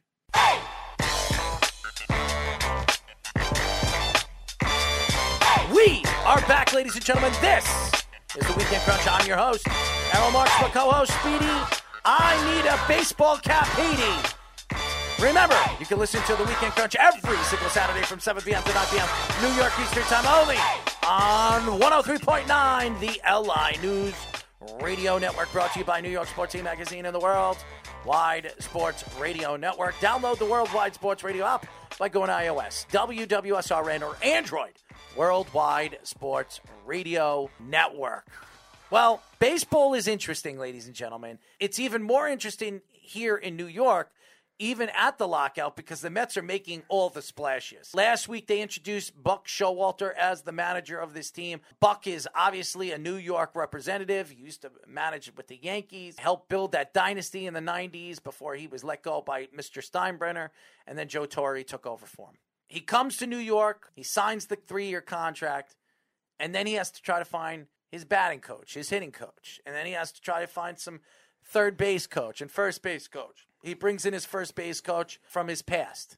So now he's looking for two management positions. Eric Chavez signed with the Yankees. A week later, there was breaking news that Chavez decided to scratch that contract that he signed with the Yankees and go across the Hudson to coach and be the hitting coach for Buck Showalter. But that doesn't put the icing on the cake for the New York Mets. Oh, no, it doesn't. An hour or two hours later, after the Chavez news, there's more news. Third base coach will be Joey Cora, a manager in the minor leagues, a manager that a lot of people think is going to be a sensational manager when he gets an opportunity in the MLB.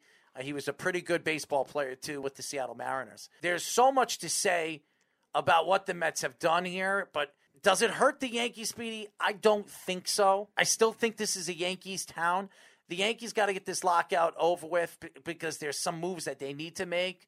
They need to bring in some relief pitching. This team is not a contender whatsoever. They're a playoff team, but they're a playoff that can get knocked out one, two, three. They mm-hmm. need to figure out what this bullpen is, and they need to add either a star first baseman for a trade or free agency and decide if Volpe is the guy that you want to start, even though there are stories coming out to say that they would give Volpe the ball at shortstop at the end of spring training if he has a good spring training. So, Speedy, what is your thoughts with the Mets?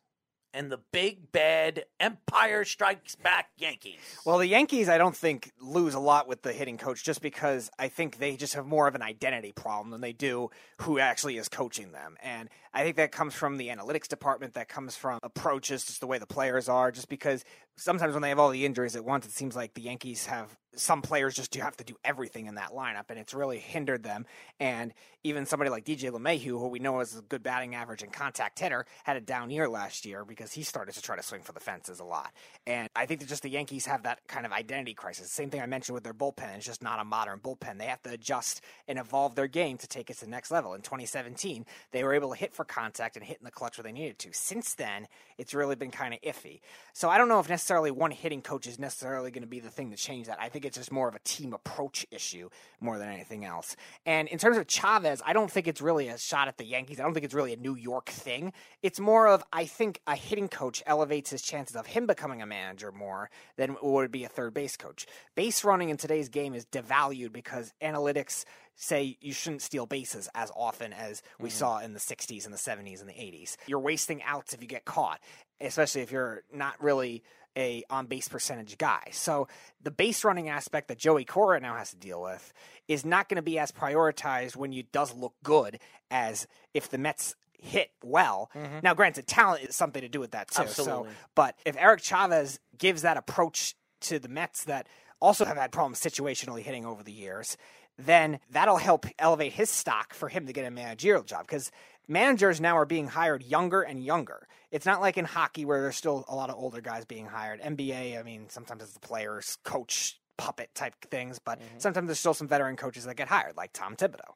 But in baseball, you're not really seeing that anymore. Buck Showalter is right now the exception to the rule, and we saw the Tigers recently, Ron Gardenhire, stuff like that. But right. it's mostly a lot of former players, guys like Rocco Baldelli, guys like David Bell, Gabe Kapler, all these young guys that have a fresh mind for that. And maybe Eric Chavez is the next wave of that. Maybe Joey Cora is the next wave of mm-hmm. that. He's a minor league manager. He got some major league interviews. I think the Padres interviewed him before they got Bob Melvin. I think actually Seattle did interview him a couple years ago or something like that before they got their manager. So I think he'll get one someday, just being that. But Eric Chavez, I think, accelerated his path.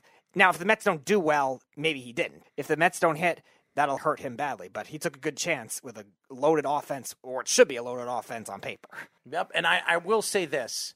When you talk about the Mets, this isn't the laughing stock of baseball anymore. Steve Cohen is making this team a championship competitive team, adding Max Scherzer, adding the pieces that he's added. This team should be a playoff team. If they don't make the playoffs this year, adding Buck and adding all these managers and adding all these multi million dollar players, I mean, he's already spent over $800 million. Yeah. This team is bound to win if you're going to open up your pockets and throw it out there.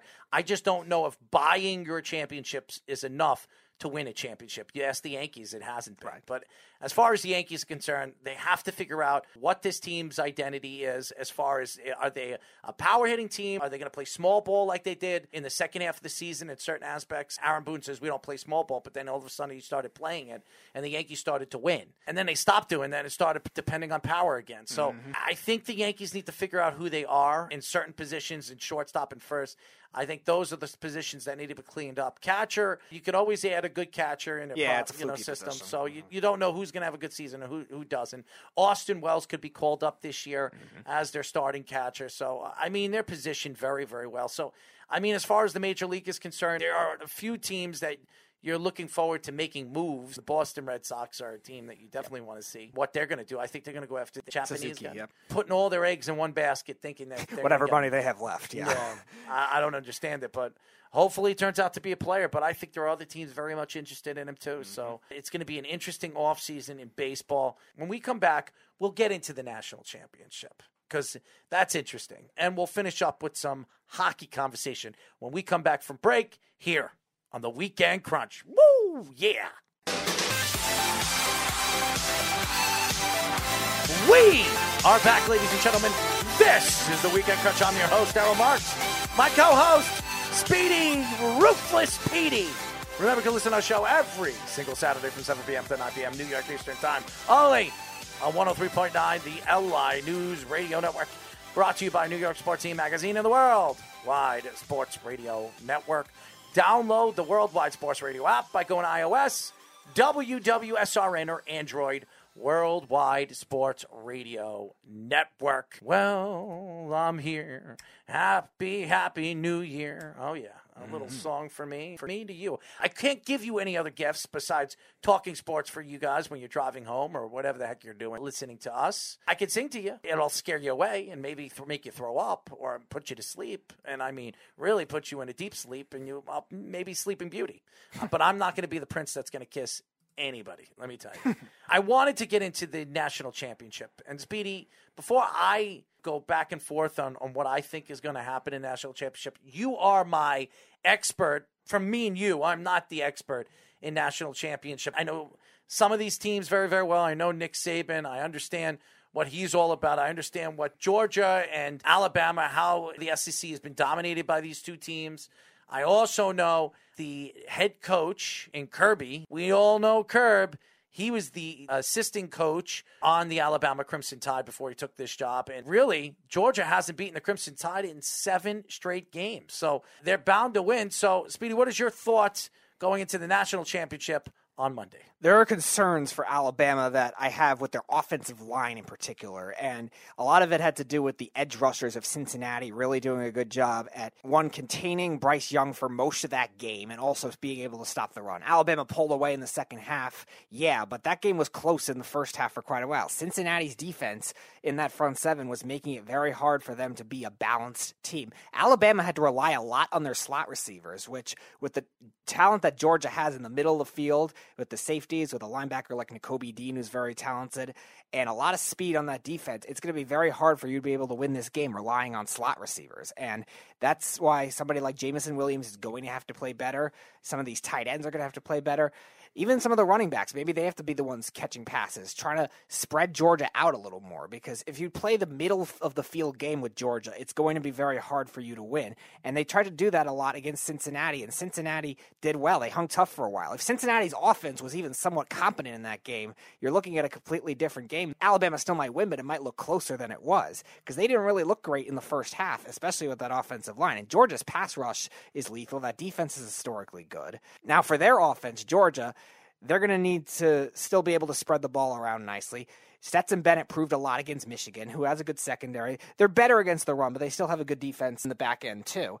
And he proved a lot. Now, he's still going to have to be able to stretch the field against Alabama. You're not going to be able to get away with some of the things. Even with Alabama having a lot of losses on that defense, Nick Saban's scheme will still be able to make a difference with that defense. So he's going to have to stretch the field. And if he doesn't stretch the field, here comes JT Daniels, a guy that can stretch the field. Brock Bowers is a tight end that played very well in that game against Michigan, who have good linebackers, have good safeties. So can they expose that matchup, spread him around too? They don't have George Pickens anymore at wide receiver, so they're going to really have to be rotating there too. And their running game too. Can they win at the line of scrimmage? Alabama can stop the run. Their front seven's very good, just like Georgia. So those are the key matchups. Georgia has the duo of the running backs. So Kirby Smart is also going to have to be creative with that too and try to outcoach Nick Saban. You have to do some different things than you normally do. So we'll see if he's up to the challenge. And Bryce Young will be the face of this championship game because he is the Heisman Trophy winner. He is the one that everybody thinks is the chosen one to come out of Alabama and be the predominant number one pick next year. We've heard this before. DeVonta Smith last year being the Heisman Trophy winner for Alabama. That's back to back years an Alabama player has won the Heisman Trophy. Obviously, the, the Alabama Crimson Tide uh, has been the most dominant team in all of college football. But like you were saying, Jameson Williams and Kool Aid McKinstry, yes. and then Brian Robinson, who is a senior, he's going to go to the NFL, and he proved himself in the Fab Four championship game. So I just think that when you look at this national title, it's Georgia's to win and Alabama to just completely shut them down and bury them because next year Alabama is going to have all their players back mm. and Georgia is going to have a lot of their players go to the NFL, so they're going to be rebuilding. So Alabama, if they don't get knocked off this year, they're not getting knocked out next year. Yeah, this was always kind of the transitional year for Alabama. They were still supposed to be good, but it wasn't the same obvious national championship type team. A lot of new receivers all at once, a lot of new offensive linemen all at once, and Bryce Young still played very well amidst those circumstances. But this is a very, very good Georgia defense. And also, Alabama, the last time they won back to back championships was at the beginning of the last decade, too. And that was really early in Nick Saban's tenure. So it's still not easy to win back to back championships. And a lot of times when you see all these rematches, eventually they figure one out. Mm-hmm. And Georgia's lost in a lot of weird ways, switching quarterbacks with Alabama. When Tua came in for Hurts, then in the SEC championship game next year, Hurts came in for Tua when Tua got hurt. And so maybe Georgia does that kind of thing too. Maybe it's the Bennett and Daniels playing, and maybe they throw Nick Saban. Now, I don't think Nick Saban's going to be unprepared for that. Bennett should not be playing in this game. The question mark will be with a lot of these young defensive backs if they're going to be ready for that kind of adjustment because JT Daniels has a very different skill set than Stetson Bennett. I think Stetson Bennett earned the right to at least start the game just the way he played with Michigan, but yeah, I do think you'll see Daniels in this game for sure. It's going to be a very interesting championship. I have my uh, bets with the Georgia Bulldogs, and I think they have a very good defense, one of the best defenses I've seen, fast defense. Fun to watch. Really, really fun to watch. Both teams. This is going to be fun. It'll be a fun, mm-hmm. yeah, I think it'll be very, very close as well. Before we go to break, Speedy, I want to get into a little bit of hockey. Your thoughts to the Rangers. What do the Rangers need to do coming back from COVID? They did not look good against Vegas. I'm so sick and tired of the Ranger fan calling Georgiev out because he had a bad game. And then when he has a good game, he stinks anyway. So I, I don't understand. It, it's really a hit or miss with this kid for the Ranger fans. So Yeah, I've never been a big Georgiev guy. I think he's done well in like certain emergency roles, but as a consistency basis, he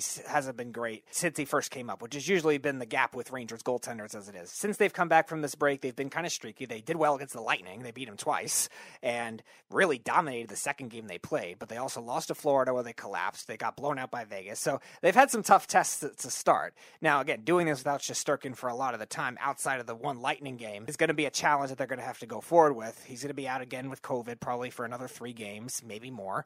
And whether it's Kinkaid, whether it's Georgiev, somebody's going to have to step up in that kind of role. So the Rangers are going to have to buckle down defensively. They've been improved, still not great, but they've been improved this year. And Gallant has really done a good job getting these forwards to play defense as well, which has helped them really avoid a lot of these like bad breakaways outside of the Vegas game. The Vegas game, just throw it away. One bad loss to a very good team. Play the way you did against Tampa. A lot of those kinds of things can carry over. They beat them twice in a row. That's hard to do for mm-hmm. defending champs. Absolutely. As far as the Islanders are concerned, well, when are they playing again? Who knows? Finally, the Islanders and the NHL get it right, but it might be a little too little too late because this should have happened months ago when the outbreak happened. The Islanders lost eight games in a row before they actually tied a game. And now the Islanders are playing catch up. And now before they get to play next week, Thursday, you're talking about them being behind the Rangers. The Rangers have 10 games over the Islanders. So are all the other teams. I mean, does it benefit them? Yes but not really because they're going to do double headers. They're going to be very, very tired throughout the season with a new arena, obviously,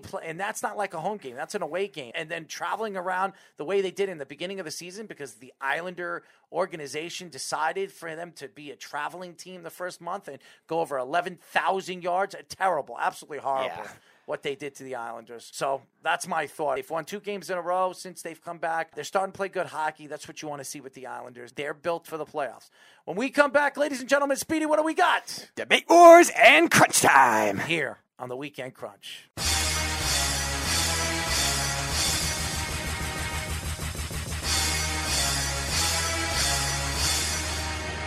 Yeah! Yeah, yeah! Yeah, yeah! We're back! New Year's Eve! We're back! The Weekend Crunch is here! The Weekend Crunch is here! Errol and Speedy are here to stay! What, what, what? We are the Weekend Crunch. I am Big Easy, Errol Marks, my co host, Speedy Petey. We are here every single Saturday from 7 p.m. to 9 p.m. New York Eastern Time only on 103.9, the LI News Radio Network, brought to you by New York Sports Team Magazine and the World Wide Sports Radio Network. Download the Worldwide Sports Radio app by going to iOS, Apple, WWSRN, or Android. Worldwide Sports Radio Network. Well, well, well, the first crunch time and debate wars. Are we ready, Speedy? Yes, here we go. Th- th- This is the debate hour. And now in this corner, your host, Errol Marks. And in this corner, who gives a sh- All right. So, who is the better pitcher on the Hall of Fame ballot? Tim Hudson or Andy Pettitte? Andy Pettitte, to me, he's the Yankees. He was the best pitcher for the Yankees really since the A train. And you know I'm talking about, Mr. Whitey Ford. So, playoff bound, one of the best playoff pitchers of all time. And even in the regular season, if you needed a big game, you go to Big Game Andy. So give me the Andy Big Nose Pettitte. I'm going to go with Tim Hudson on this one because I also think he had some playoff success too in Oakland. Again, hit or miss a lot of the time. Uh, Oakland was a really bad playoff team, but he still pitched well in a lot of those series with the Braves later on. With a lot of teams that were getting older at the time, he was still pitching well. I think his longevity was a little better, and I think his consistency later in his career, a lot more three ERA seasons where Andy Pettitte had more in the fours, not as consistent. So I'm going to go, just because of the longevity, I'm going to go with Tim Hudson. All right, one football one. Who is the better, technically New York receiver? Amani Toomer or Eric Moulds? Hmm, I'm going to go with Amani Toomer. I think he was very good with the Giants. You forget in 2007 he was part of that Super Bowl championship team. And Tiki Barber said it best. He's the best player he's ever played with offensively. So Tiki, with the injuries that he had early in his career and really mid time of his career, uh, he wasn't healthy either. Definitely hurt his career, possibly being a borderline Hall of Famer, but he's not. So I'm going to go with Amani Toomer. I'm actually going to go with Eric Moulds. Even though I am a Giants fan, he had a lot of years with uh, 100 plus catches in a season, double the amount of catches Amani Toomer had in his career. Amani Toomer had more touchdowns and slightly more yards, but not by much. Eric Moulds didn't play with a lot of great quarterbacks in his career. The Buffalo Bills, since Jim Kelly retired, really were in a slump of finding quarterbacks, and Eric Moulds still did well amidst all that. And a lot of the time, Amani Toomer, early in his career, was kind of a number one receiver, but later on, he had Plaxico Burress, and I don't think he really had those same kind of numbers. I think Moulds had a little more consistency, so I'm actually going to go with him, even though I am a Giants fan. So that'll conclude Debate Wars, and now we go on to Crunch Time. It's time for Crunch Time. Read the tackle. Got to see the pitch. All right, so Cooper Kupp close to that receiving record again. So he had only 95 yards last week, so he's going to need 171 receiving yards. to get to 2,000 this week. Buy or sell, he will do it. Sell. I thought he was going to do it. If he got 120, 130 yards last week, I think he definitely breaks it. I don't think he breaks it this week. I know they'll try to break it because I know he wants that record, but uh, I'm going to say no. I'm going to sell it. Yeah, I'm going to sell it too. That's a lot to ask for. The 49ers, even though they don't have a great secondary, they're still a very good game planning type team. I think Cooper Kupp plays better than he did in the first meeting. The 49ers are one of the few teams that really contained him well, but I think beyond that, I don't think he gets 171. to make that kind of thing work. Uh, That's a lot to ask for, so I am also going to sell it. All right, buy or sell. The winner of the national championship will score 30 or more points. I'm going to buy that because the national championships is always higher score games, and it is college football. Alabama could score, and even though Georgia doesn't have a quarterback, if JT Daniels plays, I, I think it could be high scoring. So give me a buy on that one. I'm going to buy it too. Georgia 31 21 was my pick. I don't think it'll be easy for them to get there, but I am concerned about Alabama's secondary, and I do think Brock Bowers is a good matchup nightmare. And I do think you'll see JT Daniels in this game as well. So I'm going to buy it. I think they get it going kind of later in the game. It'll be close throughout, and then Georgia pulls away. 31 21 is my score pick. All right, buy or sell. So Klay Thompson will make his debut on Sunday. He will have 20 plus points, 4 plus rebounds, and 3 plus assists against the Cavs. He hasn't played in two years. I'm going to sell it. The Cavs are a good team, defensive team. They're going to keep him on the perimeter. He needs to get the momentum before he can even become that player that he once was, defensively and offensively. So I'm going to sell it. I'm going to sell it too. I think the point I think he can get, I don't know about the rest of it because I don't know, one, I don't know how much he's going to ball handle it. Two, I don't know much they're going to put him rebounding a lot of the time too off that kind of injury. So I'm also going to sell it. All right, buy or sell. Another record that could be broken. TJ Watt needs two sacks to break the single season sack record. He will get it. I buy it against the Ravens. Mm-hmm. Absolutely. Lamar Jackson holding the ball too long. He's going to get to you. I'm absolutely going to buy it. I'm going to buy it too. Outside rushing defenses are generally good to contain these running type quarterbacks. And even if Lamar Jackson doesn't play, all their other backups are all mobile guys too. So the offensive scheme is not going to change. So I am going to buy it as well. All right, buy or sell. Both Georgia and Alabama will have three or more sacks. I absolutely buy it. I think both teams are great defensive teams. They can get at the quarterback. Bryce Young is going to be stuck in the pocket. They're going to want to keep him in the pocket. If he moves out of the pocket, that's where he's most dangerous. So expect that to happen. Keep him in the pocket. So he will be sacked. Stetson Bennett, he, he can't run for crap. If JT Daniels is not playing, they're going to be in a lot of trouble at that quarterback position. So I believe he'll be sacked too. So I'm going to buy it. I'm going to buy it too. I think the lack of mobility with the Georgia quarterbacks, even though their offensive line is still pretty good, Will Anderson's going to be a tough matchup. Even Christian Harris on that left side for Alabama is tough. And Bryce Young against that kind of defense, again, did not look great with Cincinnati rolling out and seemed playing a little conservative at certain points, which I think they're going to play it safe in certain instances as well. So I'm also going to buy it. I think he'll have good passing yards, but not a lot of rollouts, and he'll be sacked. All right, buy or sell. Kyrie Irving will average more points, assists, and rebounds for the rest of the season what he did in his first game 22, 4, and 3. I think he's going to get better, so I'm going to sell that. Kyrie Irving's too good of a player. He hasn't played on a basketball court in months. Once he gets his momentum, once he gets his understanding of what this team is, he's only going to get better. So I'm going to sell that. I'm going to say he definitely improves on that too. I think the assists might be a little harder because James Harden is still going to be able to handle the ball a lot, but definitely the points. Once he gets going, I think he'll have more points per game than James Harden a lot of time, even though James Harden is a volume shooter.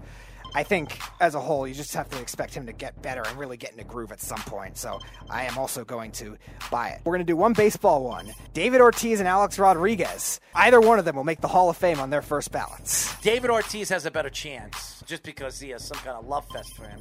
I'm going to say no. I'm going to sell that because both of them are steroid abusers. They both did it. Some of these writers, even though they love David Ortiz and hate Alex Rodriguez, I think David Ortiz will be the first one that's been proven to do steroids to go into the Hall of Fame, which is a shame because I think Barry Bonds should be there. So I'm going to sell it. I'm going to sell it too, just because a lot of the polarizing things with the steroids right now, and also the DH position in general. Look how long it took Edgar Martinez to get in, and I think they just have a vendetta with that, which again could change once the DH comes to the National League and there's more of those types of hitters. A Rod, yeah, he's had his problems doing the steroids, doing it twice as well too, so that's not going to make it easy for them to get in. So I don't think either one. I think David Ortiz was getting a good percentage so far, so he might have a shot, but I still don't think he gets in. I still, still think they'll put those other guys in first. Clemens and Bonds are doing well on the latest I've heard with getting in on that ballot, so I think they'll be the only two this year, and then it'll be a ripple effect for everybody else. So I agree with you. I will sell it.